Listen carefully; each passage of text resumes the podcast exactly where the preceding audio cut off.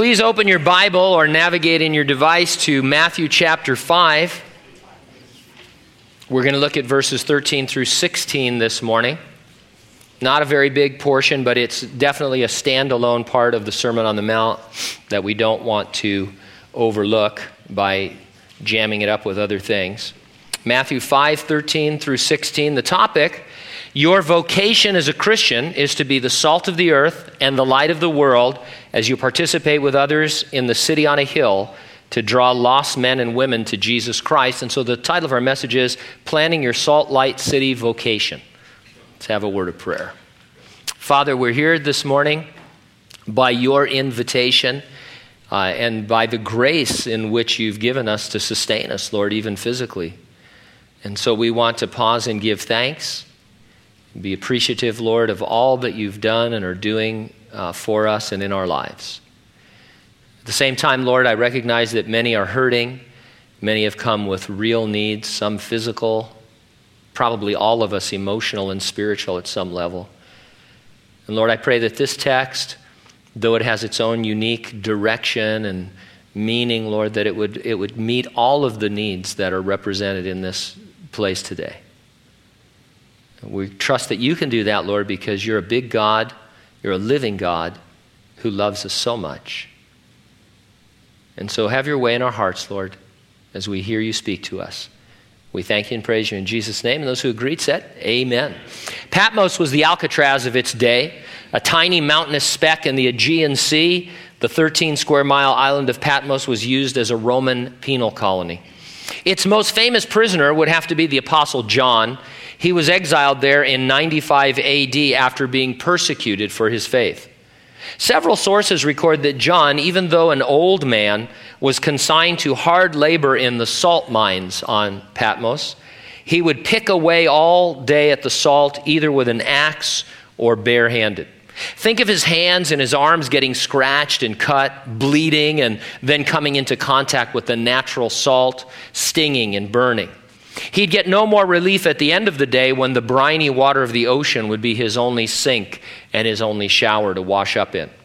There he was being persecuted, mining salt as the brilliant sun shone upon the island. I can't help but think that every day John would pause, and as the sun was either rising or setting, he would remember Jesus telling him and the other disciples they would be reviled and persecuted because they were the light of the world and the salt of the earth. It was kind of like a living object lesson. Now, John may have lived that lesson more literally than we ever will, but modern day Christians are still persecuted, and we are still no less salt and light than he was. Jesus says in this section to all his disciples, down through history, right up till today, You are the salt of the earth, you are the light of the world gives rise to two questions that I will organize my thoughts around this morning. Number one, how would you rate your saltiness? And number two, how would you rate your shininess? So let's take a look at saltiness in verse 13. If I were to say white gold, you probably wouldn't think of salt because this isn't the Middle Ages. But in the Middle Ages, white gold was the designation for salt. That's how valuable it was. It was incredibly important in the Roman world of the first century. Not only did salt serve to flavor and preserve food, it was an indispensable antiseptic, which is why the Roman word for salt is the root of the name Salus, the goddess of health. Our expression, rubbing salt in the wound, comes from the practice of using salt as an antiseptic. There's evidence they rubbed newborn babies with a mild salt solution to prevent infection after they were born. Of all the roads that led to Rome, one of the busiest was the Via Salaria, the salt route, over which merchants drove ox carts full of salt up the Tiber from the salt pans at Ostia. A soldier's pay, consisting in part of salt, was called salarium argentum, from which we derive our modern word salary. A soldier's salary could be cut if he was not worth his salt. That phrase came into being because the Greeks and the Romans often bought slaves using salt as a currency. The Romans even had a saying there is nothing more useful than sun and salt. It's been estimated that there are over 14,000 uses for salt. Only 6% of all the salt manufactured today goes into or on food that we eat. The rest goes towards the manufacture of industrial chemicals, towards water conditioning. It's used in agriculture, and my favorite, highway de icing.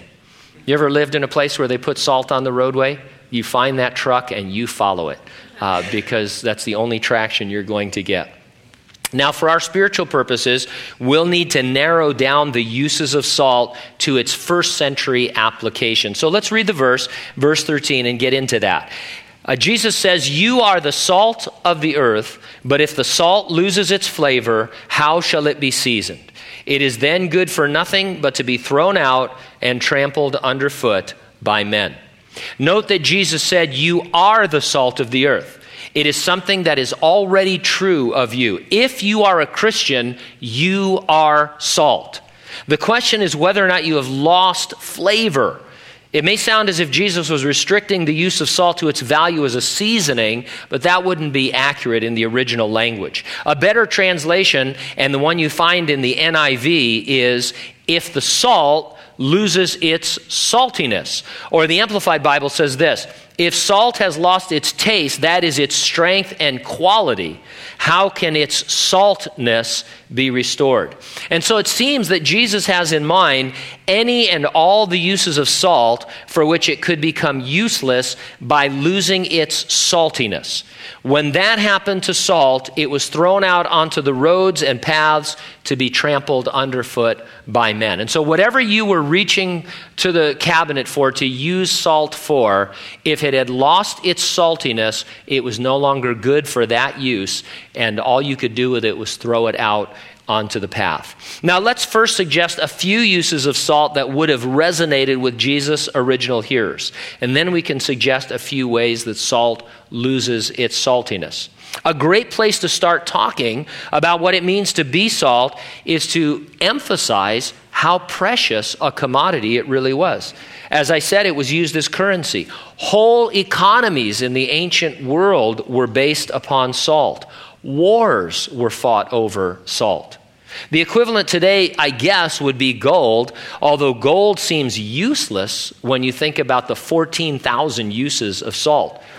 If you're ever stranded on a desert island, take some salt off of the sinking ship and leave the gold for people to find later on, because the gold's not going to do you any good. But as soon as you get to shore and you realize you've been cut by coral, on your way in, you're going to need salt as an antiseptic. And so, salt, extremely valuable. You and I you might like salt. How many of you like salt? Raise your hand. Because your doctor says you shouldn't like salt. It's killing you. High blood pressure and all this stuff. Uh, by the way, there's some conflicting reports about that. Don't you love doctor reports? They're all conflicting. You know, I think, I think smoking is still hazardous to your health, right? They're not cha- they haven't changed their mind about that, but everything else kind of comes and goes. And I mean, you can read some research that salt isn't going to really bother you, so I say pour it on. But you didn't hear that here. So if you have a heart attack tomorrow, I'll visit you, but that's about it. Um, that's your business. You check that out with your doctor. But, but uh, so salt to us is it's an important additive to food. Some of you may be in an agricultural field or some other field where salt, you know, is important. Not too much road de-icing going on here in Hanford, so I, I don't think they have a big salt pile anywhere like they did when I lived in the San Bernardino Mountains. But uh, so you know, you could maybe take it or leave it. But salt is an incredibly precious resource in the first century world of Jesus Christ. You are precious to the Lord, far beyond the value of silver or gold or gemstones. Just keep that in mind as we discuss salt. Now, a primary use for salt in first century Galilee and in the Roman Empire was as a preservative of food. As far back as we can go in recorded human history, men have used salt to preserve food that would otherwise go bad rubbing it in to prevent the growth of bacteria in the days before refrigeration. How many of you lived without air conditioning? Not because it broke, but because you were actually old enough to remember before they had air conditioning. It was awful. I barely survived those years. Down in San Bernardino, it would get so hot, we'd turn on the swamp cooler and lay in the hallway by the register, the return air, and just let the, you know, the it was 110 outside, so that was 90 coming in. It felt like a blizzard, you know, in comparison. But I thought I was going to die. I thought, how can I die as a 10 year old? But anyway, uh, it was awful. But before the days of refrigerating food, this was a real problem because you either had to eat things right away or preserve it, and so salt was very important. Galilee was known all over the empire for what they called pickled fresh fish, which was simply the catch of the day that had been salted to preserve it so that it would uh, be able to be shipped around. God sees us as his preservative on the earth, holding back decay as long as possible with the result that more men can get saved. An example might be the destruction of Sodom and Gomorrah in the Old Testament. God told Abraham he would spare those two cities from destruction if 10 righteous persons could be found in them. In other words, they could preserve, uh, they were preserving the decay of that place, and God would uh, delay judgment if they could be found. Of course, there weren't 10 righteous in that city, and I've always found it interesting that Lot's wife, when she turned around to look at the destruction, was turned into a pillar of salt. Perhaps if she had been a little bit more salty in Sodom, she wouldn't have been a salt pillar outside of Sodom. I want to say things are going from bad to worse in our country, but I think we're beyond worse. Maybe things are going from worse to worser, or even from worser to worsest, which isn't a word, by the way, but I like saying that. Still, we are God's preservative. We are delaying judgment because He is long suffering. He's not willing that any should perish, but that all should come to repentance. Looking at another common first century use of salt, it was, as I said a couple times, an antiseptic. Many ancient cultures used salt as a cleansing agent on wounds in order to cut down on the possibility of infection. Jumping ahead in history, it's recorded, for example, that thousands of Napoleon's troops died during his retreat from Moscow because their wounds would not heal because they had no salt to rub in their wounds. And so they, their wounds remained open and they got infected and they died from infection because of a lack of salt. Now, I'm reminded of Peter and John passing by the paralyzed man asking for alms, and Peter fixing his gaze on him and saying to him, Silver and gold have I none, but such as I have I give thee. In the name of Jesus Christ of Nazareth, rise up and walk. And so there, that beggar thought that he needed silver, he thought that he needed gold to get through the day. But Peter and John provided, in one sense, salt in his wound, and they healed him.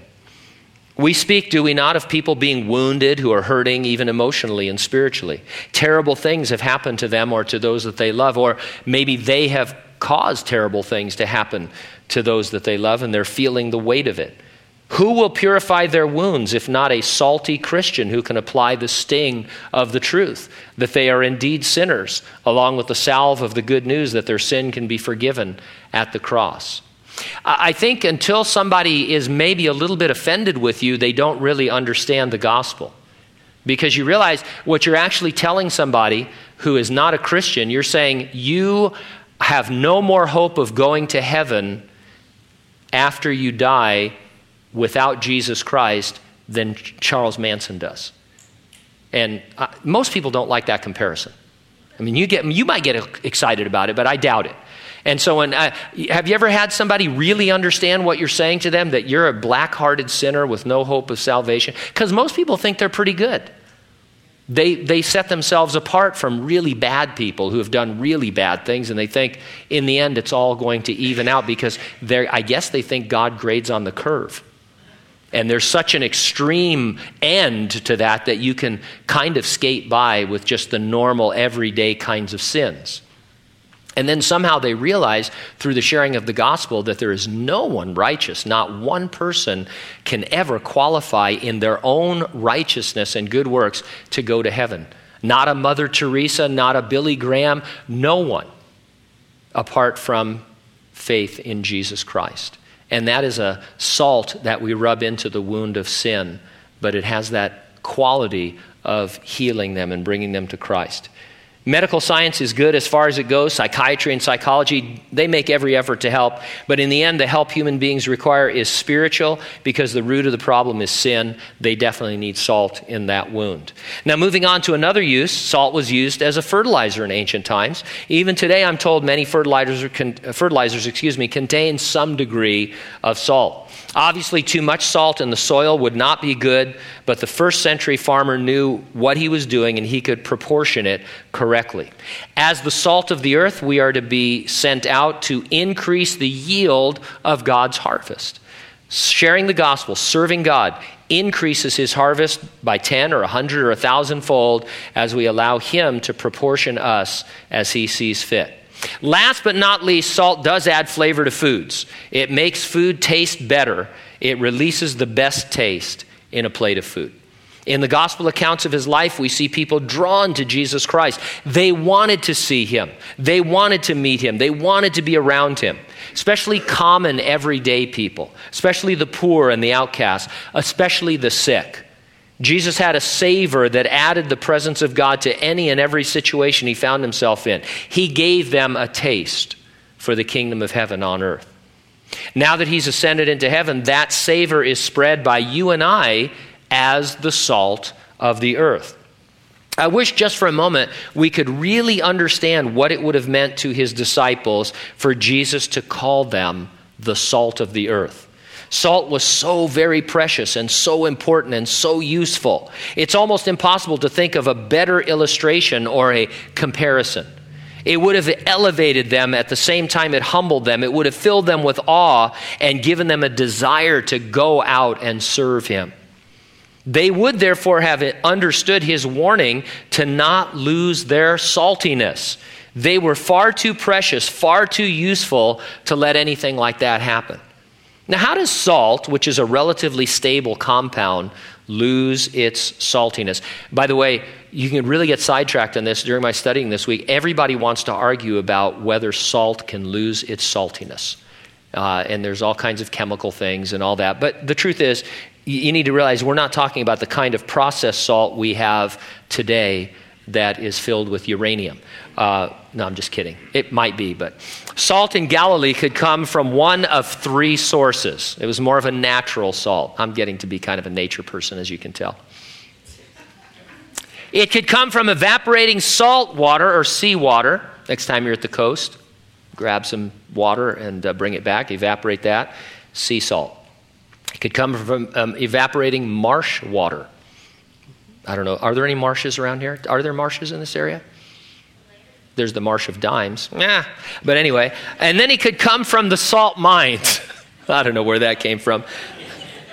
These sources produced a less stable salt. Evaporating seawater gave you great salt, but if it was not stored properly, it really could lose its saltiness over time. Marsh water salt had a tendency to retain impurities that would render it less salty. It would, it would hold on to other molecules of other substances. And salt from the mines would lose its saltiness from overexposure to sunlight and the elements. I would add to that list the fact that you can dilute any salt to the point that it loses its flavor. If you cook, I'm sure you've had a situation where you're making a soup and you taste it and it's just too salty. So, what do you do? You add broth to it or water to it, hoping that you can correct your mistake to dilute the taste of the salt. So, basically, by dilution or mixing it with impurities or through overexposure, salt can lose its saltiness. And so you see where this is going. Since you are the salt of the earth, guard against those things, guard against anything that might cause you to lose your Christian saltiness. Dilution immediately makes me think of adding things to the Word of God that end up watering it down, or of adding things to my life that have the effect of making me less salty to others. For example, I can add liberties to my life, things that are okay for a Christian to do, although they might be questionable, these gray areas. How many liberties can I add before I dilute my witness, leaving me looking and acting just like the world until it could be said of me, I've lost my saltiness? There are any number of things that qualify as impurities by which I can lose my saltiness. We need to understand that the world is always trying to get us to relax our standards or move our boundaries to call evil good. It doesn't do us any good to be slightly better or slightly more moral than the world.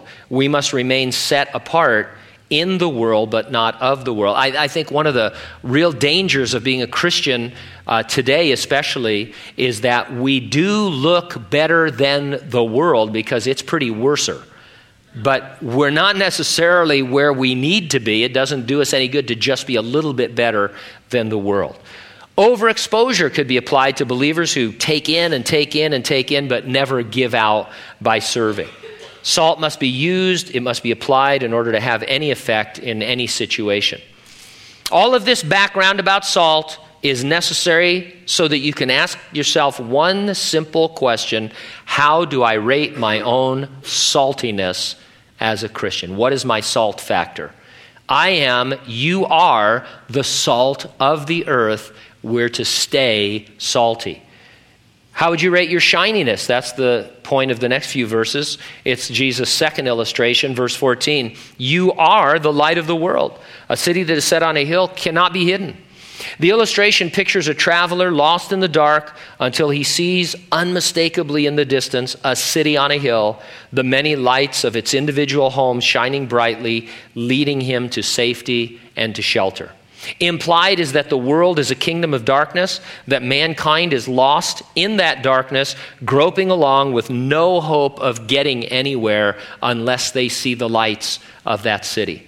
Jesus came into that darkness as the light of the world. Now that he has ascended into heaven, he says, You and I are the lights that he's left behind. One commentator explained, explained, it like this He said, Jesus brought the light of his deity into the poor lantern of our humanity and then set it upon the candlestick of his church so the whole house of the world might be lit up thereby. Scripture says it better in 2 Corinthians 4 For God, who said, Let there be light in the darkness, has made this light shine in our hearts so we could know the glory of God that is seen in the face of Jesus Christ. But this precious treasure, this light and power that is now shining within us, is held in perishable containers, that is, in our weak bodies, so everyone can see that our glorious power is from God and not our own. Now, I think really we must understand that the city is a reference to a larger group. G. Campbell Morgan said, No individual Christian can be the city. One may be a beacon on top of a mountain, but one cannot be a city. The larger group, the city on a hill, would be the church. Believers gathering together locally and living in a new society within the world, they are God's method for effecting change in the world, for drawing sinners out of the darkness and into the light of Jesus Christ. Jesus said plainly, a city that is set on a hill cannot be hidden. If the city is the church, it's another way of proclaiming that the church of Jesus Christ cannot ultimately fail in her mission. In another place, Jesus is going to say that the gates of hell cannot prevail against his church. Now, I'm not saying the church is always doing everything that we're supposed to, or that we don't need to make corrections, or that we don't need revival. That's a separate talk. But ultimately, Jesus said, The city on the hill that I have established cannot be hidden. The gates of hell cannot prevail against it. We will prevail. God has written history in advance in broad strokes, and we know the end. Now, once again, my first reaction would be to be humbled and amazed at this. As his disciple, I am part of the church. I have my place in this city on a hill by which lost mankind may find their way to God. Verse 15, nor do they light a lamp and put it under a basket, but on a lampstand, and it gives light to all those that are in the house. The city shines forth because within it, each individual home is lit by its own lamp. It is the total output of those lamps that is seen by the traveler. This was a feel good moment among the disciples. They were a group, they were a society. When Jesus said, You guys are the city, they would understand that they were a new society. Each of them a lamp whose combined output would make a difference as they shone in the world. People have a desire to belong to something greater than themselves. Sadly, we go about trying to create our own societies or service groups when the greatest society and service group on the earth is the church. I have nothing against service groups. Many of you belong to different groups, and, and that's, that's all great. That's all fine. That's not a criticism. But really, the greatest society on the earth, the greatest service group ever, is the church of Jesus Christ. On one level, I don't know why everyone doesn't belong to a church. Now, I know it's a spiritual thing, obviously. It has to do with whether or not you're born again. But the church is the most amazing, the most fantastic group on the earth. In it alone, you can discover your purpose and realize your potential.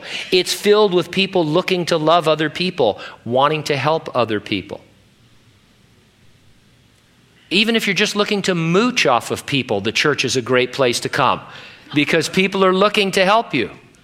I mean, it, it, think about it. You think, oh, I wish more people would come to church. Everybody should be in church because it's the greatest, it's the greatest society on the planet. And you know that to be true. When you find a good church like Calvary Chapel of Hanford and you come and it's like, wow, people love me and I can love people and I can serve God and, and I mean, it's fantastic. It, there's something about it, there's a level to it that you're never going to get in any other service group, in any other society, because there's a supernatural element to it.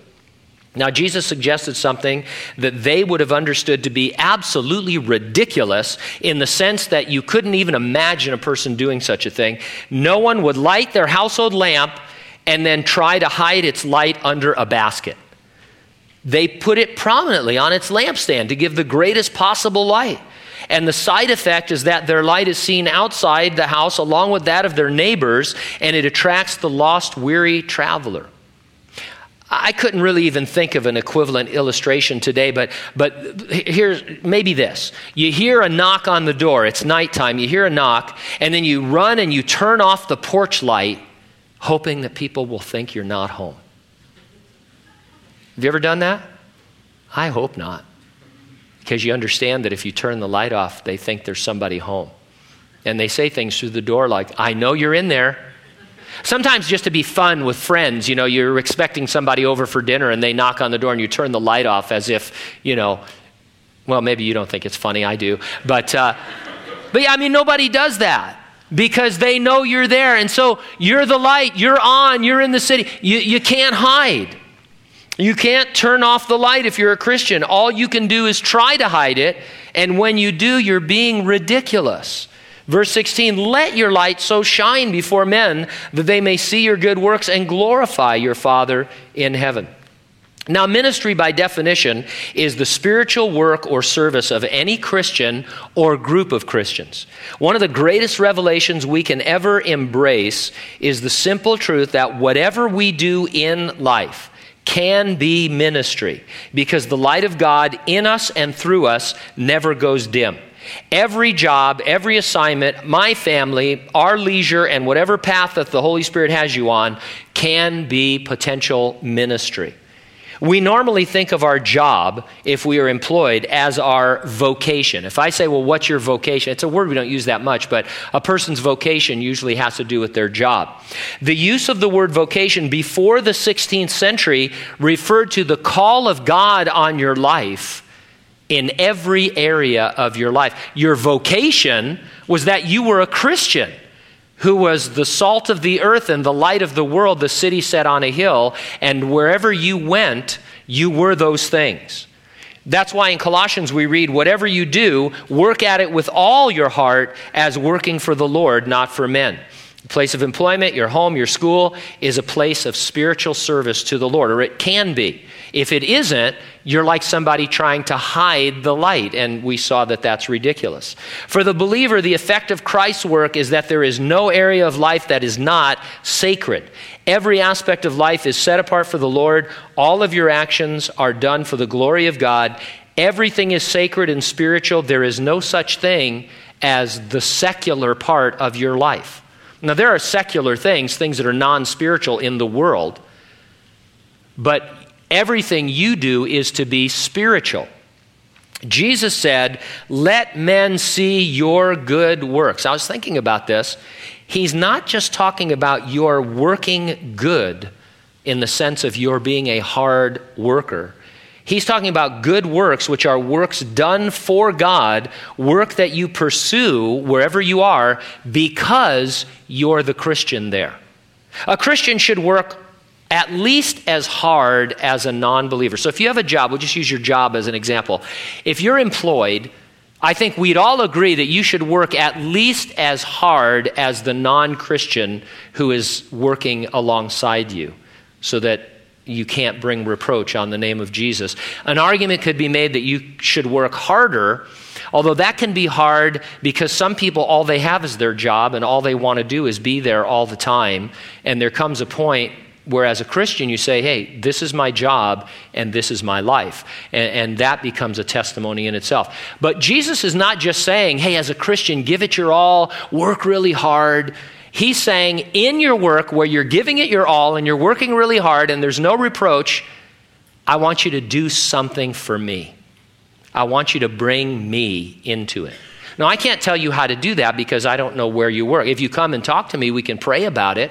Uh, and we're going to pray a little bit in a little bit, have you just pray about it and figure it out. But God wants you to bring Him to work. It's bring God to work day tomorrow and every day. He wants to bring him home, bring him to school, bring him to your leisure time. It could be as simple as wearing a Christian shirt or Christian jewelry or carrying your Bible or establishing a prayer meeting or telling people you're going to pray for them or distributing secret tracts around the office or I, I don't know what it could be, but until they catch you and tell you to quit doing it, do it.